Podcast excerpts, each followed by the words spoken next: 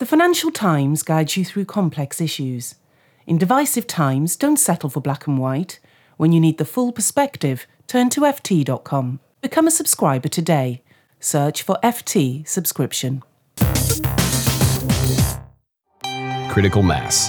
That's what turns the smallest ventures into life-changing forces. Reach critical mass by joining Temenos Open Marketplace for fintechs, opening up access to two thousand of the world's largest financial institutions. Don't just take our word for it. Temenos Marketplace has just won Reader's Choice Best Emerging Innovative Technology Product and Service at the two thousand sixteen Banking Technology Awards.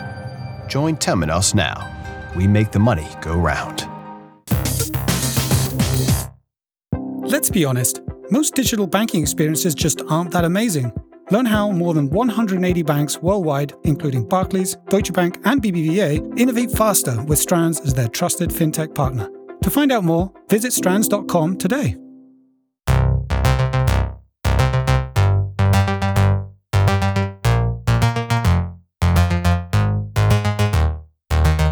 Welcome to FinTech Insider Interviews with me, Chris Skinner, hosting this week's special focus on cybersecurity and hackers. I've met quite a few uh, people around the world so far who are focused on security and hacking, many of them converted individuals who used to defraud the banks and the bank's customers of millions, but are now helping the banks to protect themselves against such exposures. And we have two such individuals this week who are really experts in their field, Jamie Woodruff and Sergey Pavlovich. Uh, to begin with, we're going to have Jamie Woodruff, who recently spoke at the Financial Services Club and is known as the ethical hacker. What that means is that he will be hired to try and find the vulnerabilities in your cybersecurity uh, and will point those out to you for a fee rather than just doing it and stealing all your money, which is what most hackers want to do. So um, Jamie's a really interesting guy. In fact, he failed to get any qualifications from school, but ended up going to university by um, just really belligerent the professor um, to get a place at university. You'll hear far more in this interview with Jamie. So uh, with no further ado, I'll introduce you to Jamie Woodruff, the ethical hacker. So I'm here with Jamie Woodruff, the ethical hacker, which uh, I guess raises the first question. What the hell is an ethical hacker? Well, um, I'm a certified penetration testing engineer and a cyber essentials assessor as well. So it means I've got a strict code of ethics. So I'd sit an exam. You have to have uh, X amount of years behind you to show experience working within the industry in an, in an ethical manner. And it means that you, you just you can't go hack anybody. You have to have written consent, verbal consent. You speak to your clients beforehand, get contracts signed, penetration te- uh, testing authorization agreement. So yeah, that's that's what it means to be ethical. So how did you get into it in the first place, Jamie? It's not the obvious career path of you know, an individual. Yeah, well, I had kind of um, that weird kind of way into to the industry. I mean, I've, I've always hacked since I was nine. I've always been into cybersecurity. Yeah, I just went to school, and, uh, and I T was something that I was really wanted to, to, to focus on. So all my other grades slipped except my I T. I got an A star in that, which was really good. Then from, from school, I left there to go to college. Uh, I lasted three months in college because I found it too easy and wasn't challenging me. Um, so I left college and ended up working in the car industry, believe it or not, for, for a, a, a rather long time. And then just one day I decided that's not what I wanted to do with the rest of my life. So I wrote a, a bot that applied to all the universities in the U K on my behalf. So it went down Wikipedia, it'd look for admissions, and it'd submit my resume per se, even though I hadn't got any qualifications at that time, just pretty much begging me to, to get a placement within university. So I got a placement in a few universities, but one of them was promising. Uh, a guy called Doctor Stephen Marriott from uh, Bangor University in North Wales invited me for an interview. So I went into this interview and uh, he saw potential in me, and it, it wasn't, he didn't really care for qualifications. He took me as uh, a mature student, so it was on their discretion that they used. And within university, two weeks later, I started. So I'd, I'd left the car industry, went to university, and I did computer information systems. And uh, basically, after about three or four months again, I was finding it um, boring, uh, not interesting. It wasn't really what I wanted to do. And I started to change my mind, but I'd always quit things. I'd never stuck at it. So basically, one day, this, this uh, one of my friends says, uh, would you like to come to a hackathon? So I thought, yeah, proper hacking. Okay, I'm still at university. Let's let's give this a try over the weekend. So I went down to this hackathon at Southampton University, and um, it was about building applications, and it was boring. It wasn't what I thought was was like hacking, you know, breaking into applications legally and ethically, and it wasn't any of that stuff. And then this guy stood on stage, a guy called Simon Earle, um, and he said the best hacker proper hacking of the weekend gets the C P T E paid for. So this is about two and a half thousand pounds. I could have never have afforded the certification. I couldn't have got back in at all from it. So I spent time over the weekend and I found vulnerabilities in several platforms and got awarded the um, certification um, to start training for it and then to sit the exam that he paid for as well. And then I went back to university and I had a purpose. So I decided, okay, that's what I wanted to do in uni. So I started a society. I started going more. I started turning up to my lectures. And then one day this this girl randomly um, says, would you like to speak at a conference uh, in London? So I was like, yeah, okay, I've never done it before, but let's give it a try. And um, went down there, and then Boris Johnson sat on stage with me, and he's just talking away about cybersecurity, having no knowledge of it. And it was just amazing. That one thing turned into me going to Monaco, um, traveling around the world, speaking at large organizations around the world for, for large conferences, from NEMA to risk conferences to financial asset management conferences. And then my unique aspect on security was you have you have different fields. It's like in a doctorate, let's say you have neurologists that focus on that kind of um, speciality. Then you have like a dermatologist that's focused on those. With cybersecurity, it's the same thing. You have to know a whole broad range of knowledge to be able to function within the cybersecurity industry. And I'd primarily focused on social engineering, which was uh, human manipulation. So making people do something that they wouldn't normally do, but without them actually knowing or interpreting it. So that could be from warranty exploitation, so people getting free T Vs from ringing up, or free Rolexes, or anything under ten thousand dollars, um, pretty much free within five to ten minutes. So teaching people how to prevent that within training methods. And then from there, just traveling around at conferences, I took a year out of university. I've not gone back yet because uh, I've been rather busy starting a business and it's just gone live. So yeah, that's that's how I kind of got into cybersecurity, and, and now I'm, I'm I'm known for my uh, wicked fields within social engineering. So turning up as a pizza boy, that's the big one. Yeah. So uh, it's an intriguing story, and I guess um in in summary, where you are now is that companies can hire your services to see if they are um. protected, basically, and, and and where the vulnerabilities are, if there are any. Yeah, I mean, we, the, the way that we kind of perceive it as well is there's, there's a rather lacking training that I find in all industries. So we, uh, me and my business partners sat together and we decided, okay, well, look at the cybersecurity industry that's forever, forever changing. You know, you've got fridges now that are launching attacks against websites. Like, how could that actually happen? Light bulbs that can take down your business online. So we, we sat down and we come up with, with training, recruitment, and pen testing, which was three unique services. And obviously the training aspect is the biggest one. That's the way forward. And we find that end users, so people that have been in industry a long period of time, they tend to get treated less within that industry. So low-level employees, for say. So I, I like to use an analogy. Um, so imagine you're, you're in Tesco or, or another supermarket and you're paying for your product. And then the lady turns around to you and she says, uh, sorry, they don't have any carrier bags. And then you say, okay. Well, the fact that she subliminally used the word they and not we shows that she doesn't want to work there. If she said, we never have any carrier bags, we're sorry, she treats it as a family entity. You know, she wants to work there. She loves it. She's probably a high-level management employee. Um, but the fact that she said they, she can be exploited. She's working nine till five to pay the bills for her kids. She probably has some kind of way in, or he has some kind of way in that you can find within a short period of time. And that's what you find in industry is the, the low-level employees are supposed to be the first line of defense and your last line of defense. However, industry doesn't treat it like that. So that's what we want to uh, kind of change things.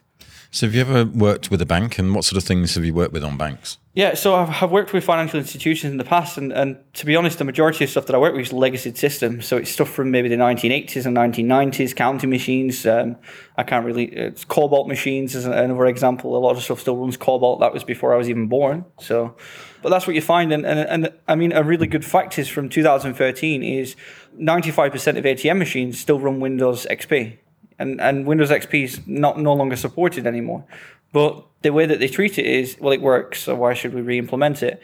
If you look at the air traffic industry, uh, so national air traffic control, the aerospace industry, there's there was a conference that I went to and I was talking to an individual, and there's two people alive that can service this special machine that they really, really need. So in the next five years, they're trying to replace that machine because obviously if there's only two people alive that know how to use it and how to maintain it and how to build it, what happens if from a critical perspective if that goes wrong? So, but you find this a lot in, in, in all kind of industry is, is limited knowledge within kind of progressing forward. The way that we're evolving as a society, technology is evolving at such a fast rate, but we're not keeping up with that, if if that makes sense. So you've got people like, say, my grandfather and my mother that refuse to do online banking because they're scared about it. Well, they shouldn't be scared about it, but they should have knowledge about how to protect themselves. And you find within industry, there's no kind of methodology out there at all, or any training methodology that teaches the end users how to protect themselves. It's all about uh, the media all always say that cybersecurity is bad. That That's how we see it, and that's how we perceive it. We see hackers with anonymous masks on as a prime example, always all on the media, but not how to protect yourself or how to prevent that type of intrusion. So, so I think one of the things you illustrate well in your talks is that um, the idea that it's some guy who's got an anonymous mask over in Russia or China is going to hack your personal computer is not really the main threat. It's the guy next, uh, you know, a stranger who you you, you distrust because because yeah. they're wearing the right uniform or something. Yeah, exactly. I mean, it could be anyone. And I use this analogy a lot. I was I was giving this, a couple of talks in Norway in November, and basically I, I went on stage with uh, a hoodie on and some shorts, and I was just stood there and everyone's like silent and I'm not talking. And I give it about five minutes and I said, well, this is what you perceive a hacker. You know, you look at someone like me and you automatically think they're a guy in a basement that's taking down the world. That's not the case. You know, this is a hacker, and then got some people to stand on stage with suits on, different kind of uniforms.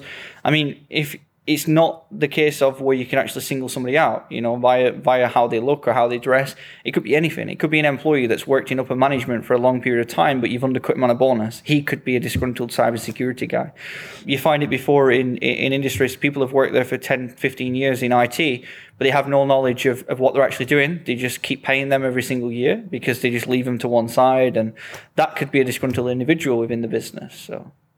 And you give a good example of um, the pizza boy th- experience. What what was that? So there was a large financial institution that paid for me to get into a specific. So if if we look at a financial institution, you have departments.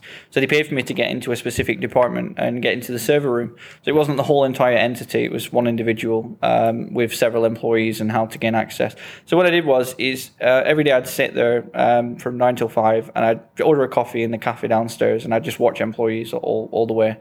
Uh, all, all throughout the day, and I'd work out who's friendly with who, who talks to who, what time do people come, what time do people go, when conferences are on, because there's a large amount of people. And I just build this routine and make notes in my book.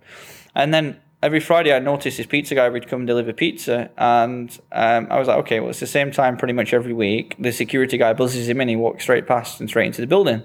So everybody else has to use a pass, but he just goes straight through. So I went to the pizza place and applied to be a delivery boy, got accepted, which was quite easy actually.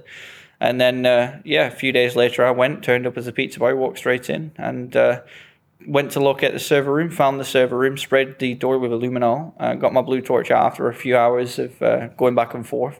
Someone had punched the code in, and it doesn't matter what order you press it in. It's one of them keypad doors, so it's like one, two, three, four, five, C twist or whatever. And so it doesn't matter what order it's pressed in. So I could see where the smudges had been, so what pins he'd pushed, and then push them pins again and walk straight into the server room. And then that was that's what defines me as being ethical. Was that was the end of my test? They paid for me to get into the server room, not to damage or remove equipment, or so. Yeah, and the Illuminon is like the C S I X-ray thing that you can then sort of yeah, pick so up what's there afterwards. Yeah, yeah, exactly. So you can look at like blood spatter and uh, saliva and stuff okay. like that. So, but you, you, it kind of uh, allows you to see it really clearly. Have you ever failed to hack anything? Um. No, because there's always a way in, you know. It's how persistent you are. It could be an employee's the way in. It could be they posted a job application online, so you apply to be in that role, get accepted, and then just walk out with their stuff. I mean, there's always a way in. You know, you've just got to sit down and plan it. And but the vast majority of my attacks are improvised, you know, so it's it's spur of the moment. It's not a case of, it, it's the fact that I see something. So for instance, um, I did a test recently for a company that turned over about twenty, twenty-five million pounds. And when they gave me a tour of their buildings a few weeks before, I noticed their alarm engineer um, pad was at the front door and who serviced the alarm. So I turned up with, I printed my own I D badges, turned up a few weeks later and said, I'm from the alarm company. They just let me in and rummaged throughout the business. And I found the key for the safe. Um, I got into the server room. Um, I had all their files within two hours. So that's what they paid for me to do. So there was only one employee in that business that knew what I was truly there for, but everybody else knew I was the alarm engineer. So. That's quite amazing. I mean, obviously, again, going back to the anonymous guy in sort of uh, a remote country, uh, and you did mention it earlier on, your business could be brought down by a light bulb that's on yeah. the internet. What's happening in that space? I mean, how, how does that work? So, I mean, if we, if we look at if we look at the standards, let's say if we look for, um, I don't know, Ofcom as a prime example, there's no standards for IoT devices such as like webcams and just little small devices we wouldn't think uh, are susceptible to attack. So baby monitors, fridges, light bulbs, uh, you know, when you can just open the app up on your phone and just click turn off, well, it's connected to a network, okay? So it's not going to be, potentially not going to be encrypted. Um, so in my talk that I'm giving today, eighty percent of devices from IoT are not encrypted. They run on an unencrypted network. Now, you imagine how many people actually change the passwords for them devices. Very few. So it could be username admin, password, password, username admin, password, admin, one, two, three, four. They're the most common ones you find on IoT devices, printers as an example. So it's it's how they're connected to the network. So if you get compromised, they can then use them devices to run attacks against servers like distributed denial of service attacks to bring down web servers, database servers, numerous different devices. It's more focused around them uh, within the area, so. Mm.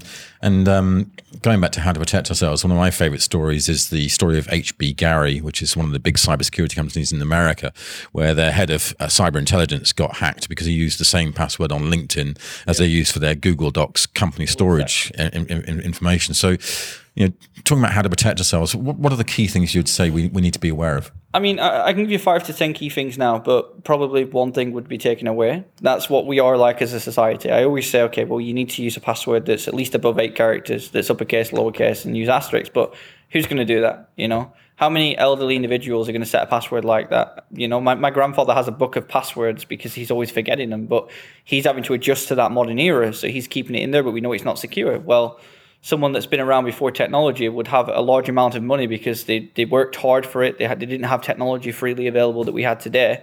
But I mean, just obviously keep your password above that eight characters. Uh, moving on wouldn't be, uh, keep devices on yourself, so don't leave, don't leave them lying around. A lot of uh, individuals leave stuff on trains, leave U S B pens lying around, leave laptops, and they don't care about it because it's not their property. So, so they treat it like that, you know. And then just make sure your antivirus and your patches on your system are up to date all the time. Uh, make sure you've got a firewall. There's there's a ton of things, but again, it's down to the fact if someone wants to hack you, they will hack you, you know. But what have you got to protect, and how do you protect that individual asset? That's the best way I can I can tell. And I think based on my experience of talking about cybersecurity with yourself and other experts, don't be so trusting is the final thing, you know, because yeah. it's very easy to get ripped off. Oh, yeah, very, very easy. A lot of way to, to gain confidence is via trusting individuals, just communicating with them, building up a, a I mean, if if we look at it for like this, you, you're having a barbecue, so you put it on Facebook, you know, you, you put who was around you at that time in the barbecue. You put your kids online on your Facebook so you know who they are. You put your uh, mum and dad, your maiden name, all your information is on Facebook because you want to te- you want to tell the world that you're doing well. It's all about egocentric. That's what it's like. You know, oh, I've just been to the gym today. Oh, I've just burned these calories. Everybody does that. Well, if I wanted to target you, I'd spend four days looking through all your profiles, your LinkedIn. I know roughly where you're going to be. I know where you're checking out all the time. I know what coffee shop you're going to be at. So you, you're an easy target. Mm-hmm. So make sure you keep yourself private online, yeah, because you'll protect your assets and you protect yourself, so. There's a great website in Holland that's been shut down now, but it's called I'm Not At Home Now. And it exactly tracked all that about when people well, were out. Believe it or not, there was an app that was under development through Google Glass where you could look at someone's face and then through facial recognition, it pulls up their LinkedIn profile. So you're in a bar and you meet a girl and then it tells you who they work for, how old she is. And just by looking at her in the face with, with the Google Glass. Just found the killer app for Google Glass. Exactly, you know. But that's that's that's how we're going. And then they'll turn around and say, well, well, that's for, for, for some kind of uh, individual that struggles for facial recognition. So that's why we've implemented that app. But the real reason it gets exploited by hackers. So yeah, absolutely. Um, I guess the final one, purely because it's intriguing from my side, is um, what's with the, the hacking a baby monitor? Why would you do, people do that? I have no idea. It's something that's been in the media under IoT devices at the moment. And a lot of hackers, um, individuals around the world are using it for blackmail. So what they'll do is they'll hack into a, a baby monitor as an example, um, send their parents some kind of worrying images or making some noise come out of the speakers and then saying, look, these will get posted online of your child. And a lot of people are protected in that initial stage of obviously being like a newborn. And then they'll extract money from them and then they'll move on to the next target. But these devices are on the network and can be seen. So through my demonstration today, we're going to use a website called Shodan, which basically means any device that's been indexed around the world. So anything from servers to large companies, institutions, any of their I T equipment, you just search for what you want and you will see an open target instantly. So shocking stuff, but um, intriguing at the same time. Thanks so much, Jamie.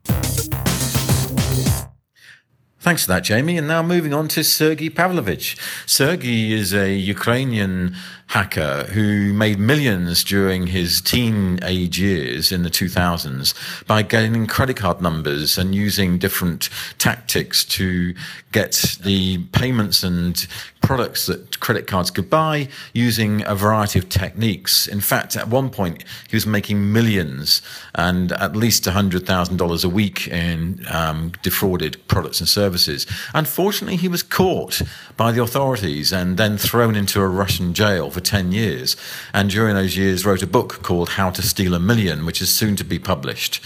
And I'm helping Sergey to publish that book because he's an intriguing character with an amazing story, which I'm sure you will enjoy. So let me introduce you now to Sergey Pavlovich, the hacker who stole a million.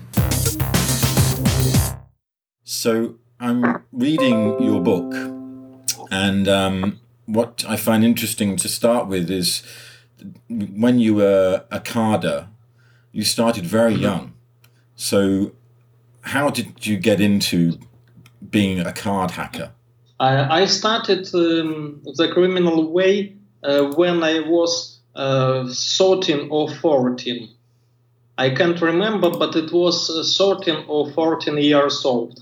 And what were you doing when you were so young, in terms of you were just playing on the internet and you found you could get card details?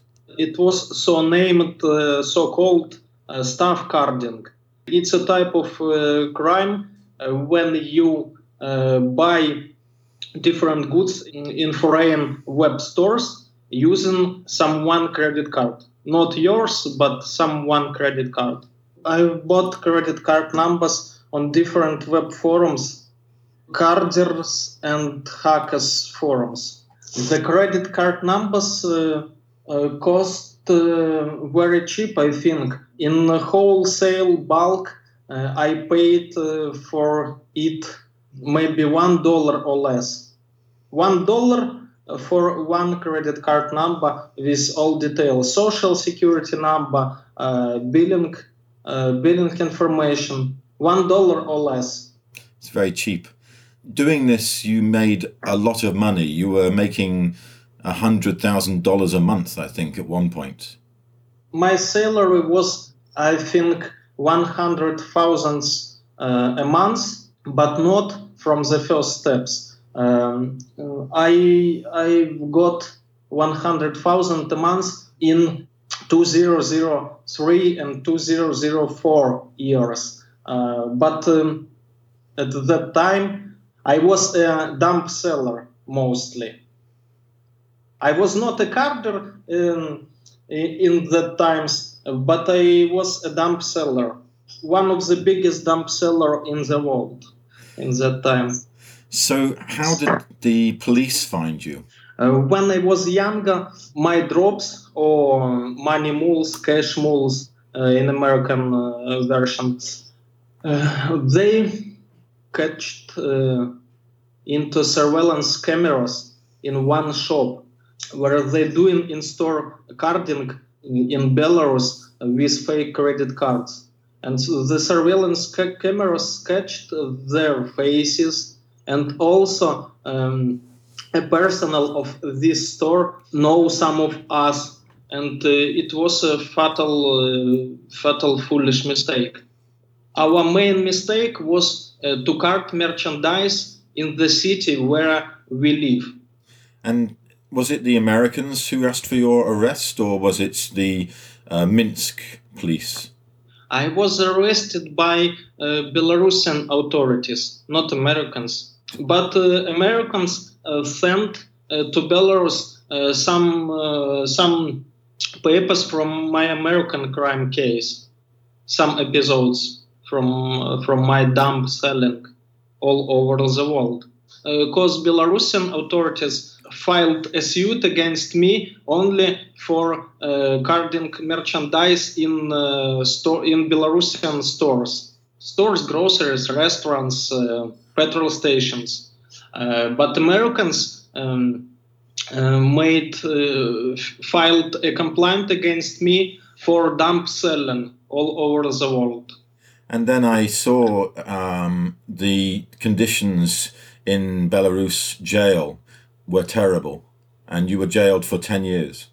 If you read my book, uh, you can see that the conditions in Belarusian jails, and uh, I can say in Russian jails too, because uh, uh, it's one post-Soviet territory uh, space, and um, the conditions in all jails uh, in post-Soviet territory is uh, the same, I think. I, I know and I think and I know. Uh, but um, it's very strange that in the twenty-first century, we have in the center of Europe, we have uh, so bad uh, conditions in jails and uh, penal colonies. I can I can show you some photos uh, for my book, for American, for English version of my book, and you can see yourself.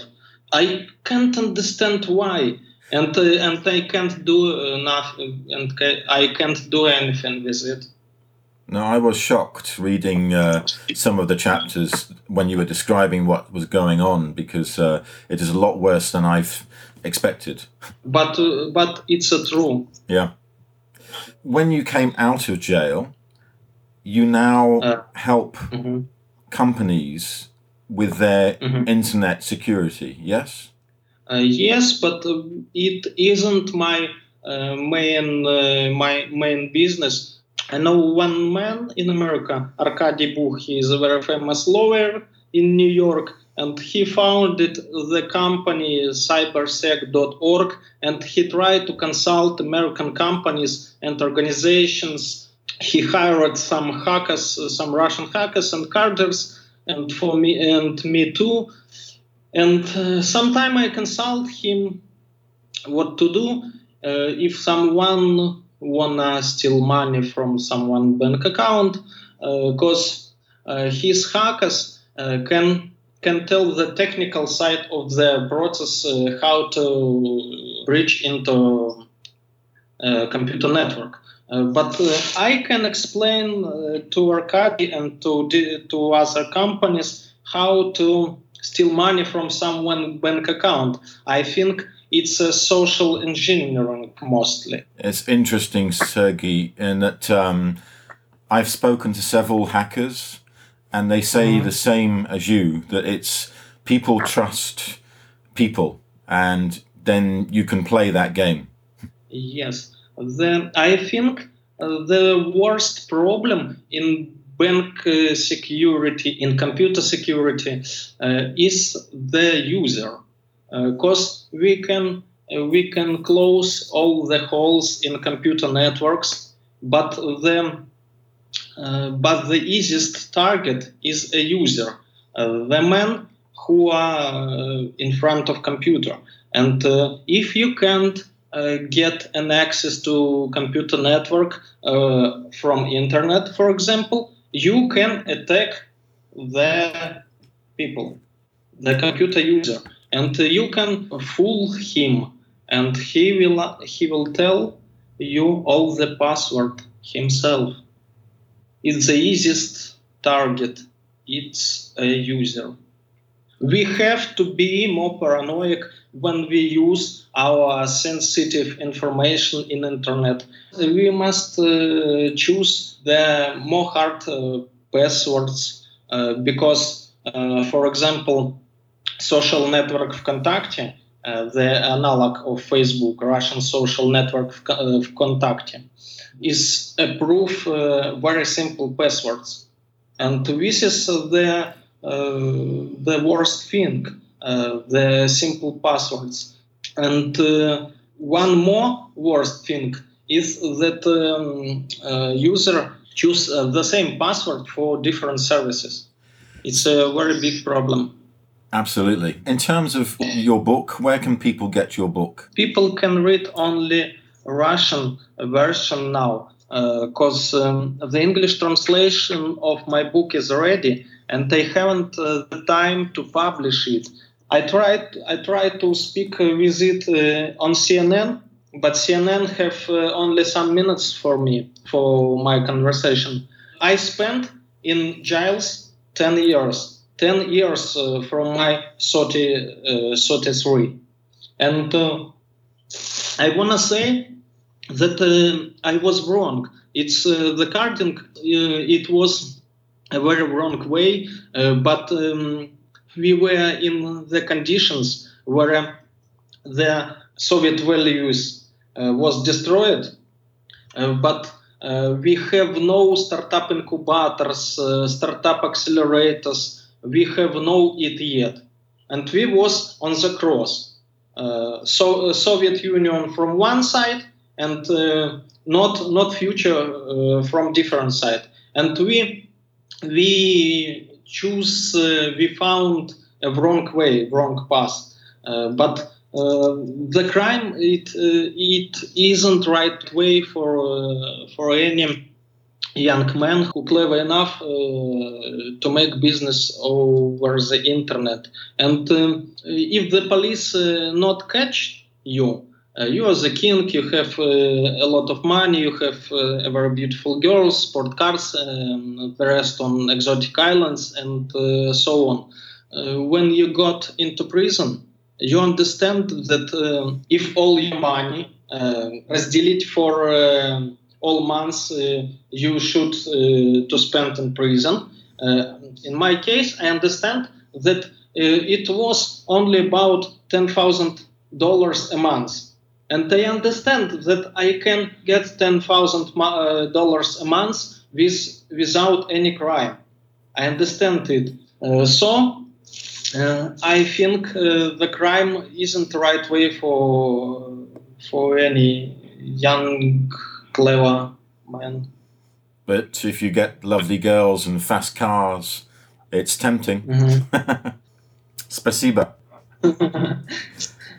You too. Thanks, Sergey and Jamie, and thank you for listening. I hope you enjoyed this week's FinTech Insider interviews, and if you did, then give us a good rating on iTunes, subscribe to our podcast, and friend us on Facebook and Twitter.